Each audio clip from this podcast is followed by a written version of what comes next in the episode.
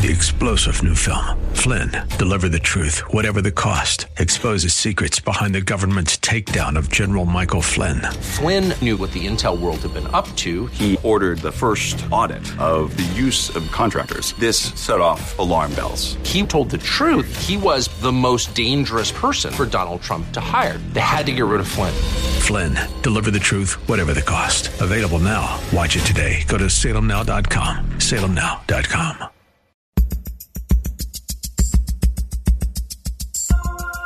It's Lifeline with Craig Roberts. He's the host of Northern California's longest running conservative talk show.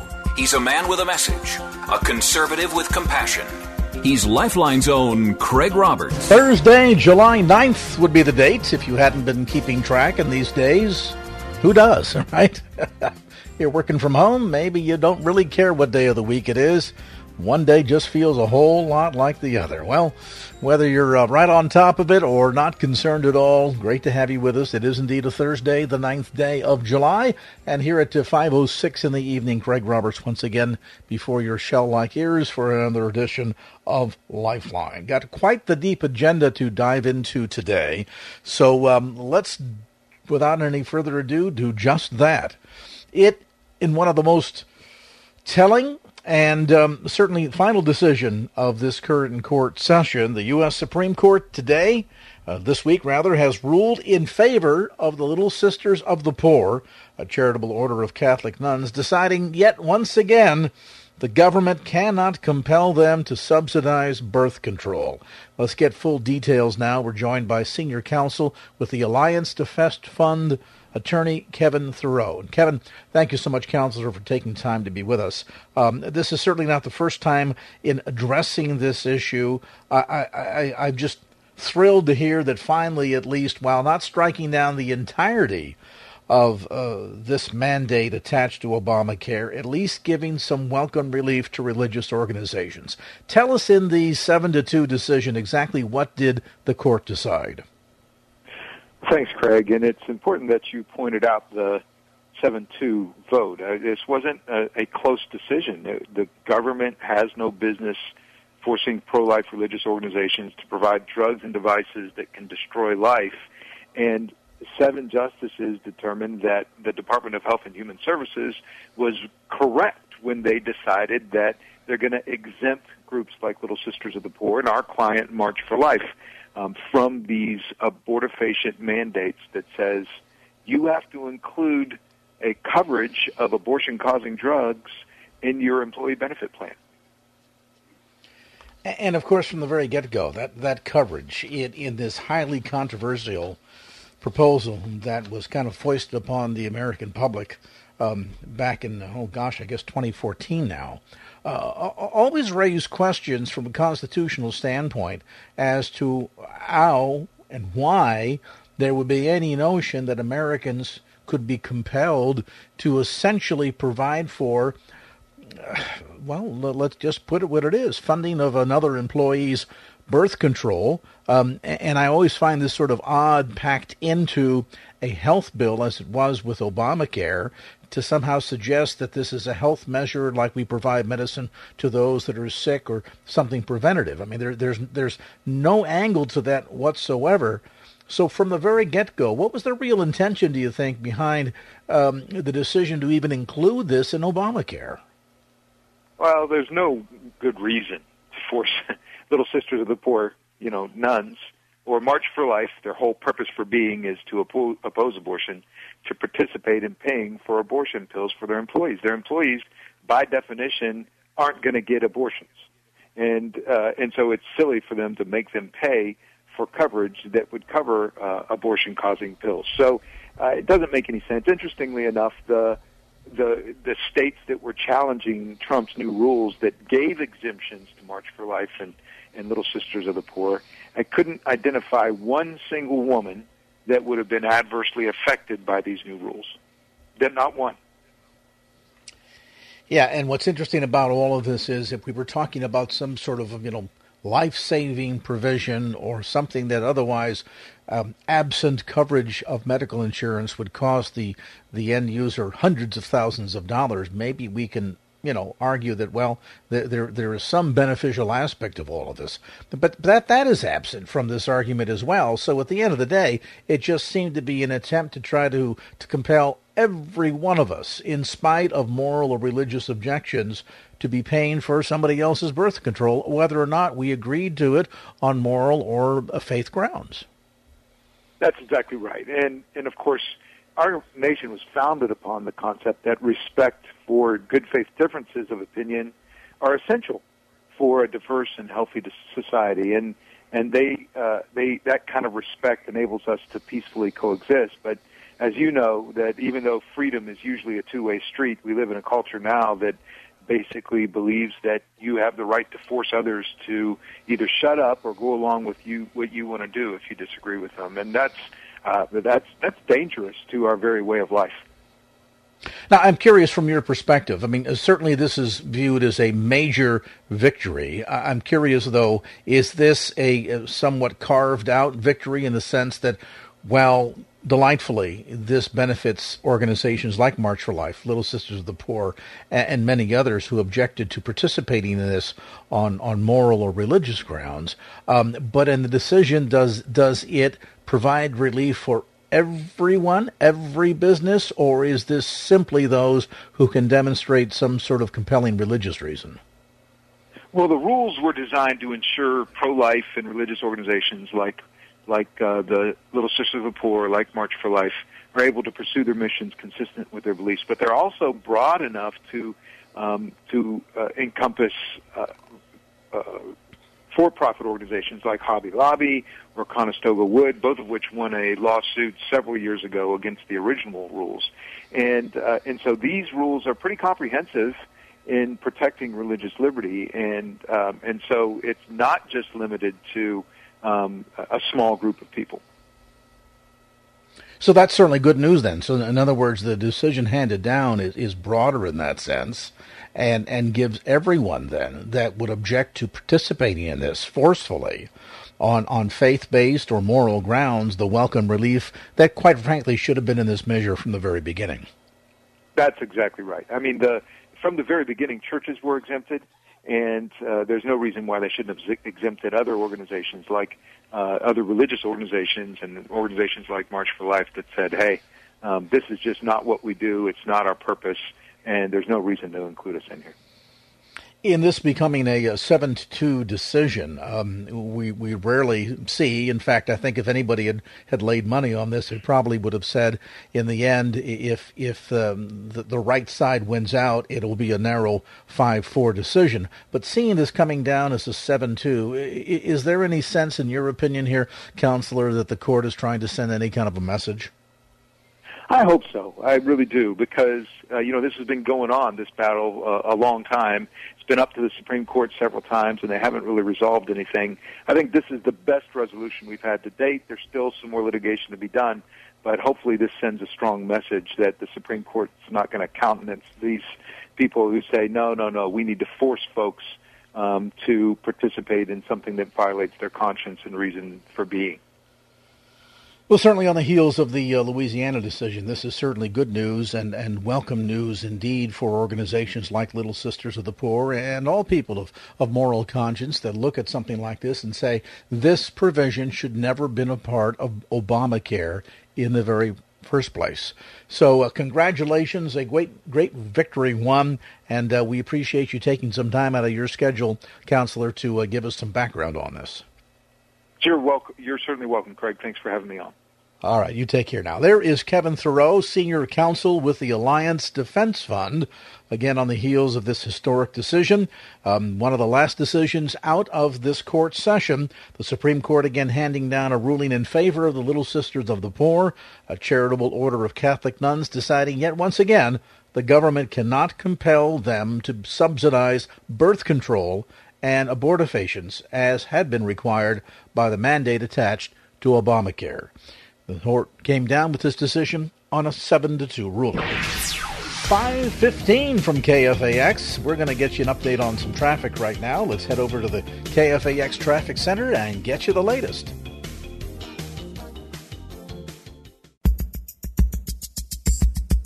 And now back to Lifeline with Craig Roberts.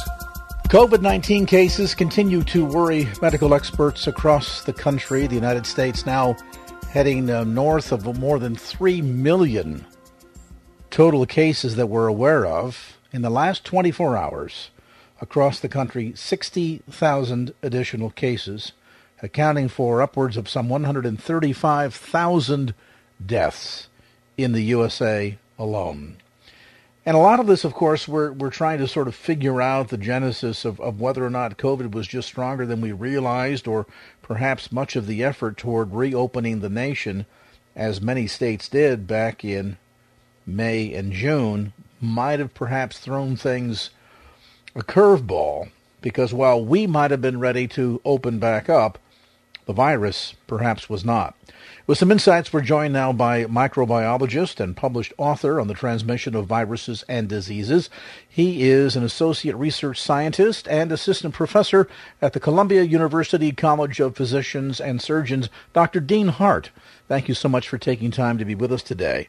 Let's talk first about this broader issue. I think one of the things that's frustrating many Americans today is the sense that what are clearly and should clearly be left in the hands of physicians and medical experts like yourself and Dr. Fauci when it comes to what we do and when and what's safe and what isn't seems to kind of be grappled away from the medical expert and put into the hands of politicians. Does this at all account for this major spike that we've seen here over the last couple of weeks, Doctor? Well, certainly the politicians play a role. As our, I, uh, I'm studying. I went back to school to study bioethics at grad school. This is really um, out of control. Um, and so, so the, the the situation is that we have to worry about school this fall you have a viral particle that's approximately 100 nanometers. Wavelength of light is about 400 nanometers. So you have this viral particle that's going, nature is going to win, and it obviously is. The rate in which we get vaccines and cures for diseases is not 30. AIDS was 30 years vaccines. Sometimes we never get a vaccine. Uh, the Ebola virus, most of those remain without vaccines. So, one of the troubling aspects now that we've opened up and now we're beginning to discuss either closing back down or, or at the very least slowing the opening, as Dr. Fauci puts it, one of the big concerns then perhaps on the radar screen in the not too distant future is the notion of the potential impact on children. And while we haven't seen an enormous number of cases of kids being diagnosed or even losing their lives because of COVID 19, that doesn't mean that they can't catch it and carry it.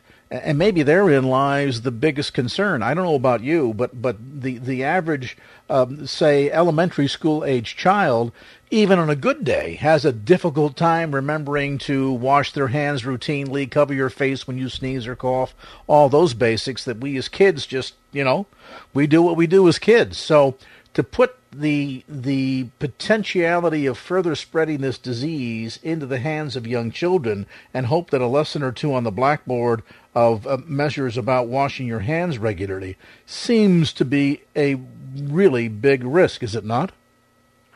Well, going back to school is a bioethical conundrum. Do you have a future for the children, or do we protect the vulnerable, or better yet, we do school the right way and ultra protect the vulnerable, which are typically 50 and above, and 65, much more high risk. So the children are attached to the grandparents.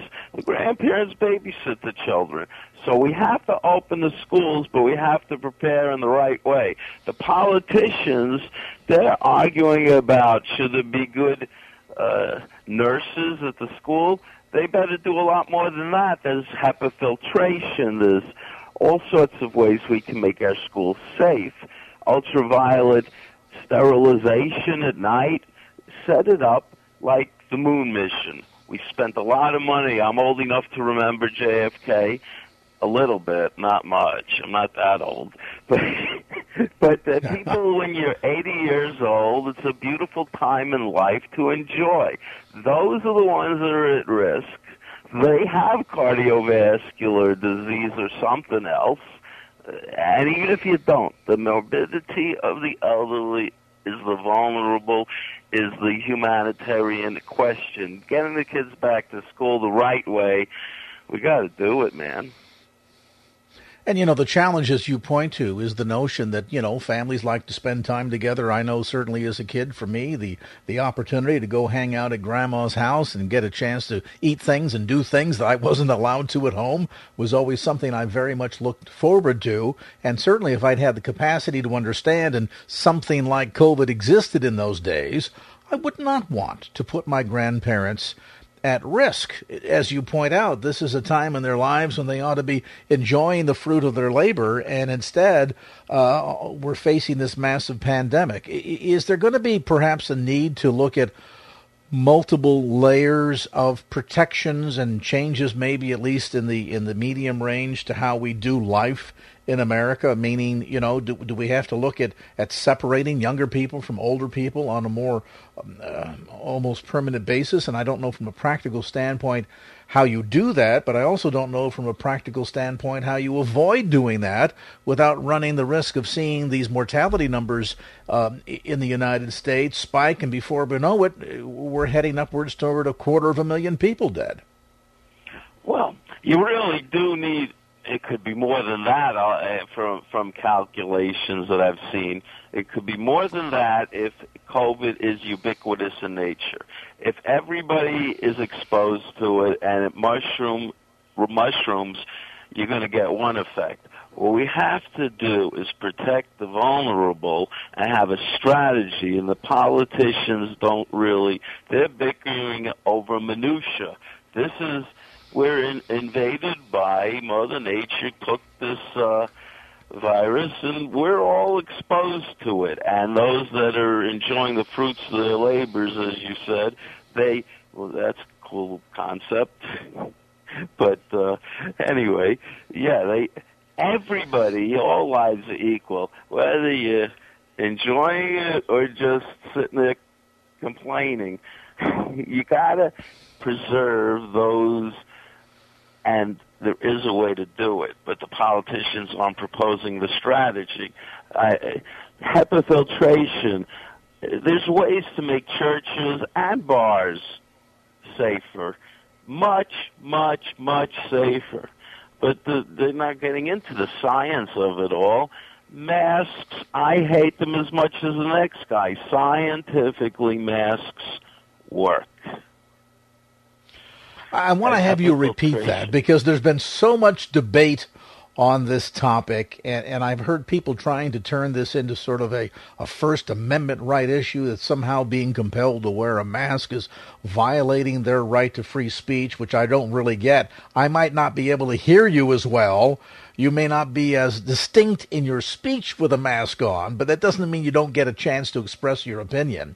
From your learned background, as a microbiologist, masks, you say, do work?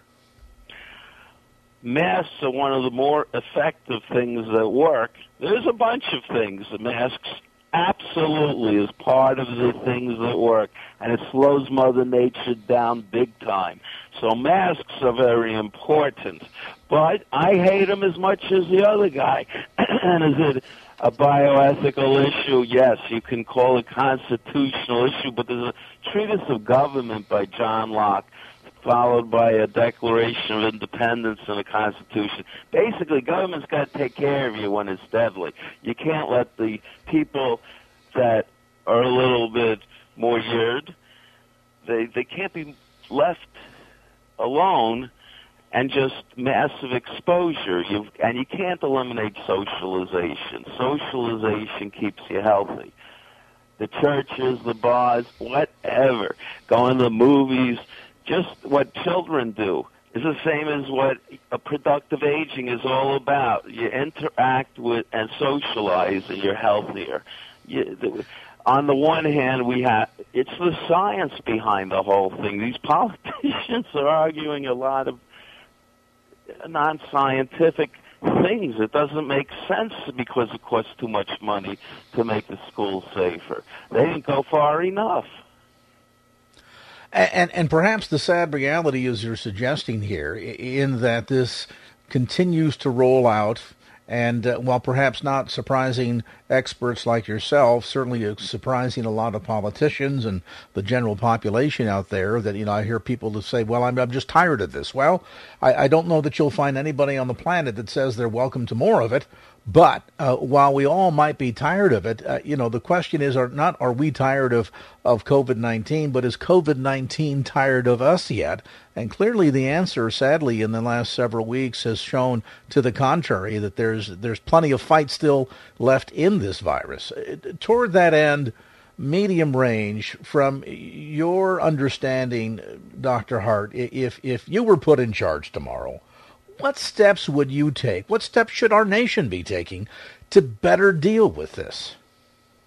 Well, the the, the whole issue of not being in enclosed spaces with the current ventilation that exists, with the current disinfection pattern that exists for our entire lives, if we continue as normal, that doesn't work.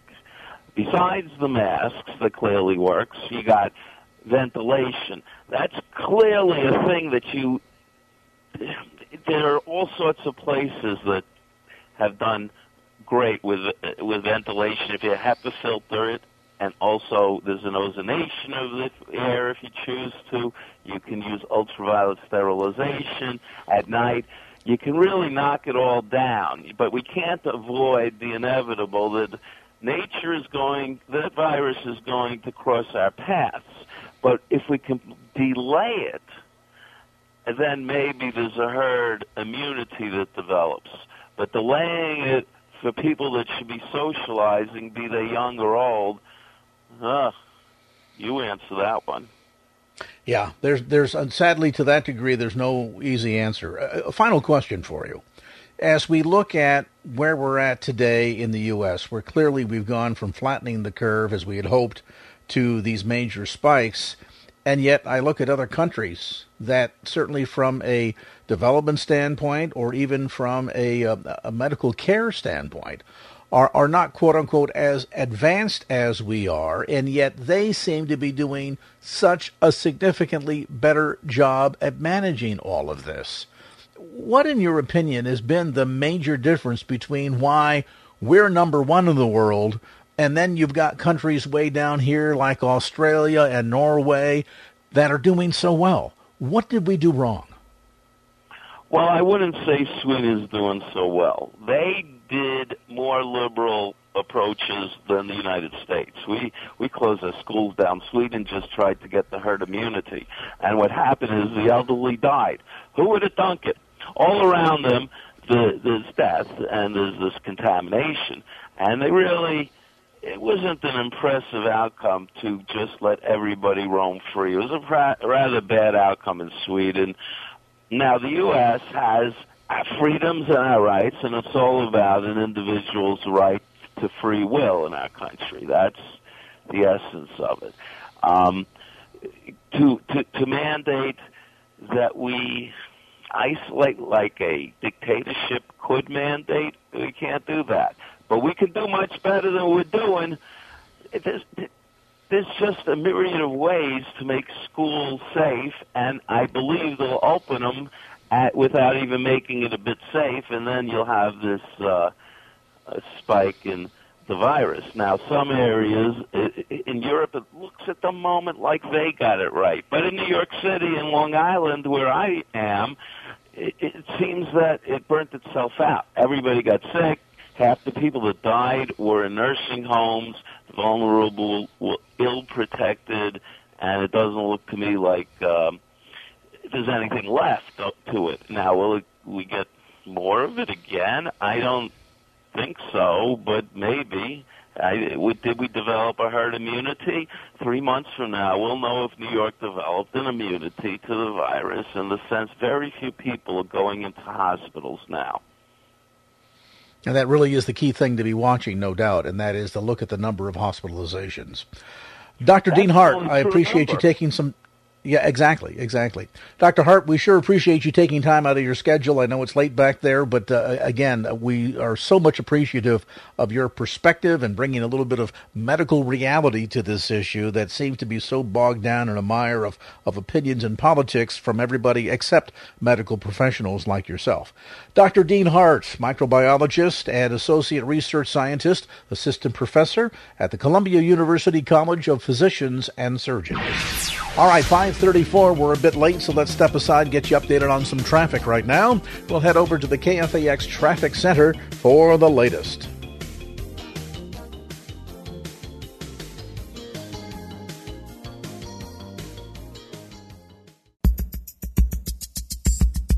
And now back to Lifeline with Craig Roberts. Well, if the current state of the world in relationship to everything from politics to healthcare doesn't have you scratching your head, along with, of course, challenges in American race relations after all these years. Um, if all of that doesn't have you troubled, I would suggest you check your pulse. And if you find one, then let me add one more story that ought to deeply trouble you. I read this last week and did a double take, and I thought for sure I misread something. And then going over it again, nope. Completely and sadly accurate. A high school senior just recently turned 18 and yet still in high school, defends her work in the porn industry, declaring that she likes the positive attention she gets after a profile of her appeared in the high school newspaper. The profile, entitled Risky Business Starting a Career in the Adult Entertainment Industry, was published in the school newspaper in spite of initial concerns from district officials that thought it might violate obscenity laws.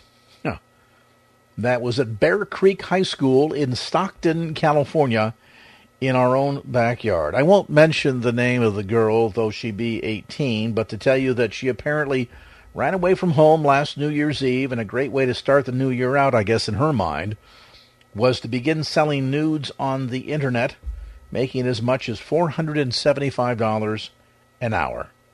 And she says, and this is most telling, and quoted in this article, she says, When I first started selling, it was just for money, the teen explained.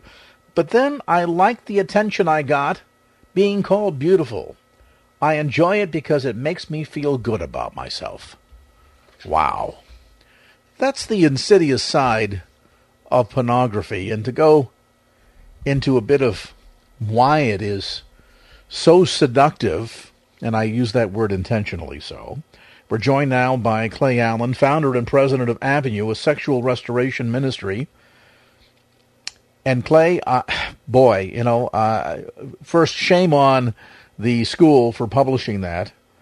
And then you look at a story like that and think how that must break the heart of a parent to read your 18 year old daughter admitting, apparently before all the world, that she gets a sense of affirmation by being involved in pornography. And I guess that's the insidious part to all of this, that there is that temporary high, I, I suspect, and whether you're a provider or a consumer, that, that, that gives you a sense of satisfaction. But like any drug, after a while, it takes more and more and more of it, doesn't it? It sure does, Craig. It's good to be with you again. It is uh, so subtle and it's so swift and it is so destructive uh, as you say, both on the provider as well as on the consumer side. And it is uh, it is so subtle in the sense that it will change not only one's heart and one's mind, but their uh, ultimately their their very destiny. And you know, it's really interesting about that because um, right now, what's occurring in our world is uh, a lot of people anesthetizing or medicating themselves on pornography. It's never been higher in North America right now as far as porn use. And it's really quite sad. a lot of trauma going on in the world, a lot of unrest. And, uh, and people are completely unaware of how this is changing them. And, uh, what I mean by that is it's changing them from the inside out to the point where they, they have no idea that they are being changed to receive and experience what they currently don't expect and what they presently are unable to comprehend. They think they're just dabbling with something, whether again it's on the provider or the consumer side. But but they're either side's getting set up for something they had no idea is about to hit them. And, and this was really a, a, vicious cycle, isn't it? I mean, it, yeah. it, it, it's a cycle that has a a vacuum about it, and, and by that I mean that that vortex that pulls you in deeper and deeper, and you're really not aware while it's happening as to what's happening to you. I, have heard it likened to uh, certain types of uh, drug abuse, where a person experiments, gets pleasure, gets escapism, gets that anesthetized feeling, as you said a moment ago, from the experience, and so they're drawn back again and again and again. But of course, each time it takes just a little bit more of the drug to bring about the same effect. And as you consume more and more of the drug, it consumes more and more of you. And I would wonder if that's very much like pornography, that as you consume more of it, particularly as you say during the shelter in place people are looking for diversion they're stuck at home they they can't go out and do the things that they normally do for a distraction or to quote unquote blow off steam and so here they are consuming more and more pornography and i wonder if in the process of consuming pornography if perhaps not unlike this young lady who at the age of 18 getting a certain satisfaction at the moment from her involvement in porn and I wonder if what's really happening here is as we consume it, it consumes us. Do you think that's so? Oh, absolutely. In fact, uh, on both sides of that uh, equation, whether, whether it's a provider or a consumer, the first thing that I think about about your reference of the 18-year-old young lady is uh, who in the world hurt her. Uh, I mean, mm. I, I bet you anything uh, because we see this all the time. Somebody in her life has hurt her, and this is the way that she receives, as she says uh, in your quote, attention, self-worth. This is one of the things that uh, porn does is it alters your identity of not only who you are in Christ, but who Christ is in you. And so whether you are a provider or a consumer, this gets altered very, very quickly. And you don't even Is that part of that is that part of the vacuum that I referred to a moment ago? That that uh, the the vacuum or absence of a father that's there to give a sense of value and and uh, teach a young lady self respect and self worth. Um, many ways in which perhaps there is something absent or a vacuum from a person's life that pornography insidiously temporarily fills. Is that what's happening here? Yeah, you said a magic word there, uh, magic in the sense that it's spiritually powerful, what you just said. Um, I love your context uh, of vortex because it really is the absence of father, whether that is an earthly father, more importantly, a, a heavenly father in a person's life, um, because it certainly is absent. And that absence then causes the person to then, whether it's on the provider or the consumer side, to go then fill what we call a God-shaped puzzle piece. We all have it in our spirit uh, with something other than God uh, Uh, in an attempt to fill up that area that we're so desperate to fill up. And we're all we're all created with that God-shaped puzzle piece. But when it comes to something like this, there, it is absolutely impossible to fill that God-shaped puzzle piece up with anything other than, as you, you just said, the Father. And through that, the Son and the Holy Spirit. And so when we do, we get filled up. But an earthly father certainly has the role of introducing that to his child and to cultivate that in their child. But when it's absent, things go wrong in a big way when we don't lead our family as well, when we don't help one another. And you're touching on something that's enormous right now. If you really knew the extent of what's going on, it would really break your heart because you could multiply your story there about the uh, the high schooler in uh, Stockton by by millions of times, and it's just it's terrible because not only is that person destroyed, but they destroy other people in the process, whether you're on the provider side or the demand side. And, and, well, again, and, and, subtle. You don't even know it's happening. And and and I and I appreciate you bringing that out because that was going to be my, my next point to to have you address when we come back after the break, and that is that so often there is this sense And it even appears in this article with the young lady out of Stockton that, uh, you know, this is something that is innocent. This is something that hurts no one else. It is victimless in that sense. And so where, where, where be the harm? And um, as we'll have Clay Allen answer when we come back after the break, uh, the harm can be significant and it's not limited to just the person who either is providing the porn or consuming the porn. And we'll we'll get into a bit of a, a, definition of that when we come back. And when we began these discussions back in March during the the onset of the COVID nineteen virus, Clay Allen warned us that this was all going to lead to a shaking.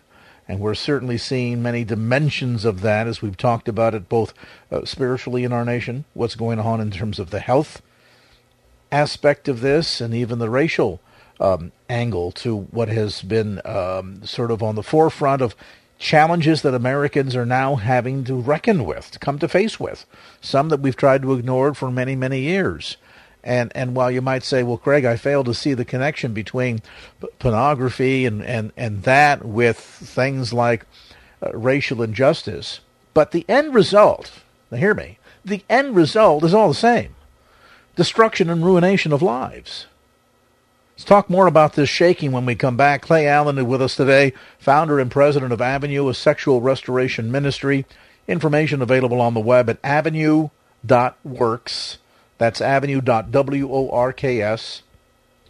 Or you can call them toll free at 877 326 7000. It is completely private. 877 326 7000. A timeout, an update on traffic.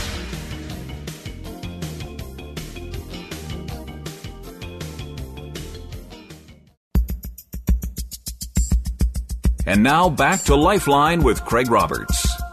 We're back with Clay Allen. He is the founder and president of Avenue, a sexual restoration ministry. Information available again on the web at avenue.works.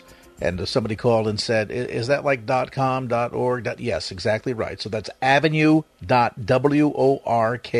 avenue.works, or you can call toll free 877 326 7000. We were talking before the break about that vacuum and um, how beginning to tinker with pornography, whether it's on the production side, as the young lady, this high school student in Stockton, finds herself, or on the consumer side, that includes even people listening to this conversation right now, um, it begins to set up that whirlwind, that vortex that pulls you in, and, and much like the vortex of a tornado, um, th- there's no escaping. Uh, once it gets started, it is significant effort to try to pull yourself out as it attempts to just pull you back in. And, and toward that end, I made reference, Clay, to the fact that when we first started this current set of dialogues back in March, as the beginning of COVID 19 was just starting to hit, and you were raising concerns on this program as to how it might impact people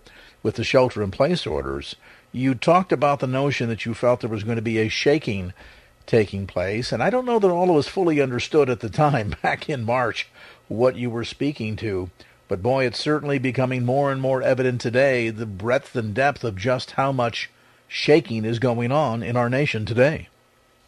Yeah, Craig, you're absolutely right. And I think it's going to also increase in intensity, um, depth, and breadth. And, you know, whenever this uh, sort of thing happens, we always have to look at the Lord's purpose in it. And there is a definite purpose in it. And the purpose is, of course, to motivate people to run to and depend on Jesus instead of the things of the world.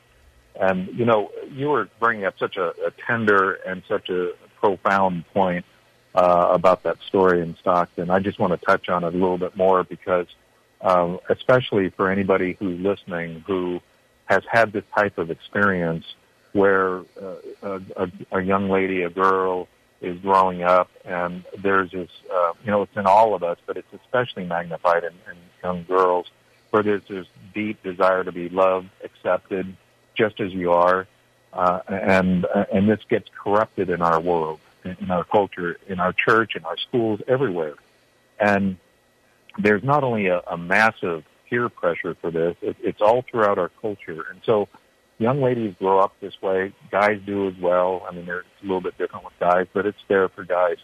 And they they need to understand that they are loved and accepted exactly how they are, and that God not only loves them exactly how they are, but no matter how they've messed up, that God provides a way for them to get out of their mess. Because at some point, that person who's involved in the uh, production side, the provider side of pornography, will want to get out. And they're, they're, they need to know that they not only can get out, but God forgives them, that there is a plan and purpose for their life that God has for them. And if somebody's consuming pornography, they need to understand that they are harming the person, like in that story that you mentioned. Uh, it may not be uh, directly physically, but through the consumption, through the payment, through the time of that uh, uh, being spent on uh, online, or it always accelerates into something greater. And, and they need to understand too that there is a way out of this. And the Lord will forgive them. There's a profound, profound, absolutely profound promise uh, in uh, Psalm 130, it, it, it uh, goes something like this it, it, it, talks to us who are hurting about this uh, topic that you're bringing up about uh, pornography, sexual brokenness, relationship brokenness, and that is to keep hoping, to keep trusting, and to keep waiting on the Lord because He's tender-hearted. I love that word, tender-hearted, because that's what absolutely every person who is impacted by this needs to know is that God is tender-hearted. He's kind, He's forgiving, and He has a thousand ways to get you out of the mess that you're in and that he will will redeem you. He'll ransom you from whatever the cruel slavery of your sin is, and it will lead to something you can't even comprehend. We call it your God-designed destiny. The Bible calls it the uh, promised land. There's all kinds of different terms for it, the abundant life and so forth in the Bible. But every single person needs to understand that uh, that as they trust in the Lord, they will be forgiven. There is a way out of this mess, and God has a thousand ways to get you out. You don't have to figure it out. What you have to do, though, is you have to respond to Jesus, and and He will help you, uh, whether you're on the provider side or on the demand side of this, because it will. I absolutely love your term, the vortex, the whirlwind, the vacuum, because before you know it, what happens, if you've ever been in a vortex in a boat or something like that, you know it will happen so fast you don't even know it hit you. Uh, or if you're swimming and you get sucked in by a big whirlwind or something like that, it happens before you even know it and the escalation of this. We probably ought to talk some other time about the cycle of this because it happened so quickly. And to see the stages of it happen right before your eyes now, literally, it used to take um, many years for this to take place, but we are literally seeing it take place now, not in months or weeks, but we are literally seeing it take place in minutes or even seconds, uh, where somebody starts to get uh, completely compulsively uh, addicted to this uh, type of material. And and again, there is a way out of this, and so that's that's the good news that Jesus has for all of us. So the shaking that we've talked about is for a purpose. It's to cling to Jesus, to run to Jesus, depend on Him instead of the things of the world that are going to leave you more empty than when you started out. And and certainly, as you point out, much like any type of addictive behavior, most people typically say, "Oh, not me. I can control it," or are completely yeah. unaware of the aspects that might be present if it's certainly you know some sort of a physical addiction like to, to alcohol or drugs, the predisposition physically, chemically in your body that may pull you into that vortex. But there are other predispositions related to pornography that can be more um, in your heart and in your relationships that can unawares pull you in, and then the challenge to get out becomes ever increasingly difficult. The good news is, as Clay Allen points out, there is hope. People do break free. They do find the ability um, to to escape and to go on to happier, healthier, more productive lives, and most importantly, relationally more productive lives. If that's something that you long for, and you find yourself questioning whether or not you might be heading toward a dangerous territory. And let me suggest to you if you're questioning, you're probably already there. Then Avenue is available to provide hope and help. And again, it is uh, 100% and completely confidential. You can call them toll free at 877 326 7000. That's 877 326 7000. Or find them online at avenue.works. That's avenue.works. Our thanks to Clay Allen, founder and president of Avenue, for being with us on this segment of Lifeline. 6.02 on the clock. Let's, uh, they're going to get the Shepherd's Crook and haul me aside for the moment. Let you an update here on some traffic as we do so. The latest from the KFAX Traffic Center.